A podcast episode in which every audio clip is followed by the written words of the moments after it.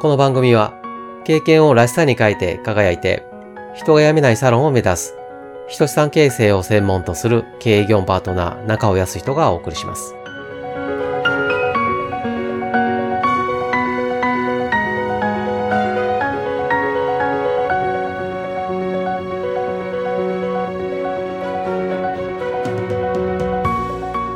今回は最初に目標と目的についてお話しした前回の内容を簡単に振り返ってみます。目標は到達点、目的は到達点で何をするかだとお話ししました。成功してお金持ちになることが目標としたら、お金持ちになって親孝行することが目的となります。今回はそこから先のお話です。目標と目的は屋根瓦のように重なり合った構造をしています。重なっているので、つながりがあります。ということは、目的もさらにその先と重なってつながっていくはずです。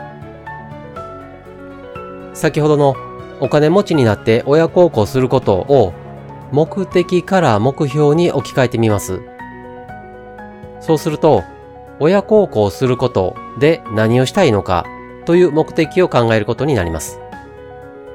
例えば、両親の不安をなくすと言えるかもしれません。ここまでを整理してみましょう。最初の目標は、成功してお金持ちになる。その時の目的は、お金持ちになって親孝行するでした。そこで終わらせず、目的を目標に置き換えて、お金持ちになって親孝行をすることを目標としたら、目的は両親の不安をなくすとなります。このように目的を目標に置き換えていくことで、将来のビジョンはどんどん高まっていきます。目標と目的は螺旋階段のように上昇していく構造をしています。目標や目的が達成したからといって、そこで足取りを止めず、ビジョンをどんどん上昇させると、その先には想像以上の絶景が見えてくると思います。